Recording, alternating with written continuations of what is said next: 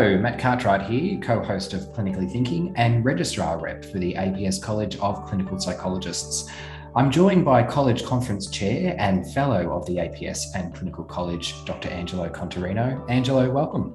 Hi, Matt. It's a real pleasure to be here with you and to talk a little bit about the upcoming conference. Indeed, it is. Now, this year's clinical conference is really something special because it's just been such a long time in the making. Tell me about it. Look, it's really special for a number of reasons. The first one, obviously, it's been a long time since we've been able to, to meet face to face, and there's been a lot of preparation, you know, in the build up to this conference. Mm. So, you know, preparations really started way back in probably 2018 with um, Diane Whiting, who was at the chair at the time for the for the conference. Mm-hmm. Um, so she sort of got the ball in motion and we've had a lot of preparation since that since that time. So we've pretty much have every fortnight a, a college conference committee meeting mm. um, to try and get all of the bits occurring that need to go into the right places, developing the, the program, getting our calls for submissions, mm. and and all those things. So so it's taken it taken a little while, mm. but we're finally here. I guess the other part that's really special is the fact that it's the first conference of its kind for the APS in the sense that it's a, a hybrid conference. So, you know, all being equal and COVID behaving itself, we're hopeful to have a number of delegates in person as well as an online format for people to be able to, to view the conference online. Mm. Um, and so that's that's a, a, wonderful aspect. I'm really looking forward to connecting with people mm. um, in the future what an enormous amount of work to, to get it to this point. And how extraordinary that through the adversity of covid we've been able to start a brand new style of professional development having that hybrid event. Is there a theme this year for the conference?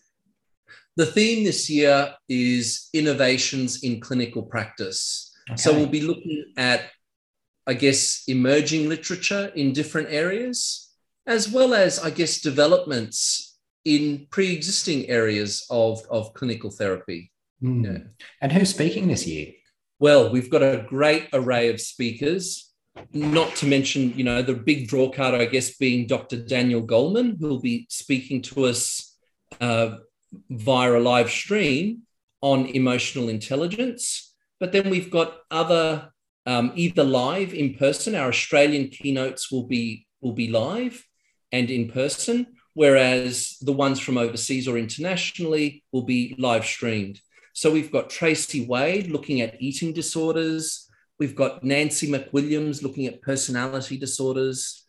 Christopher Lee looking at emotion focused therapy for BPD, depression, and PTSD. We've also got keynotes from Leslie Greenberg, Changing Emotion with Emotion, and Andrew Fuller looking at engaging and working with tricky kids and tricky behaviors. So, really great array there of keynotes. But then we've also got quite a number of workshops and other presentations, including Stan Steindl, for example, looking at compassion focused therapy, Aaron Frost and his team looking at measurement in the provision of services. And then there's a fabulous scientific program uh, alongside the many workshops that we'll be looking at.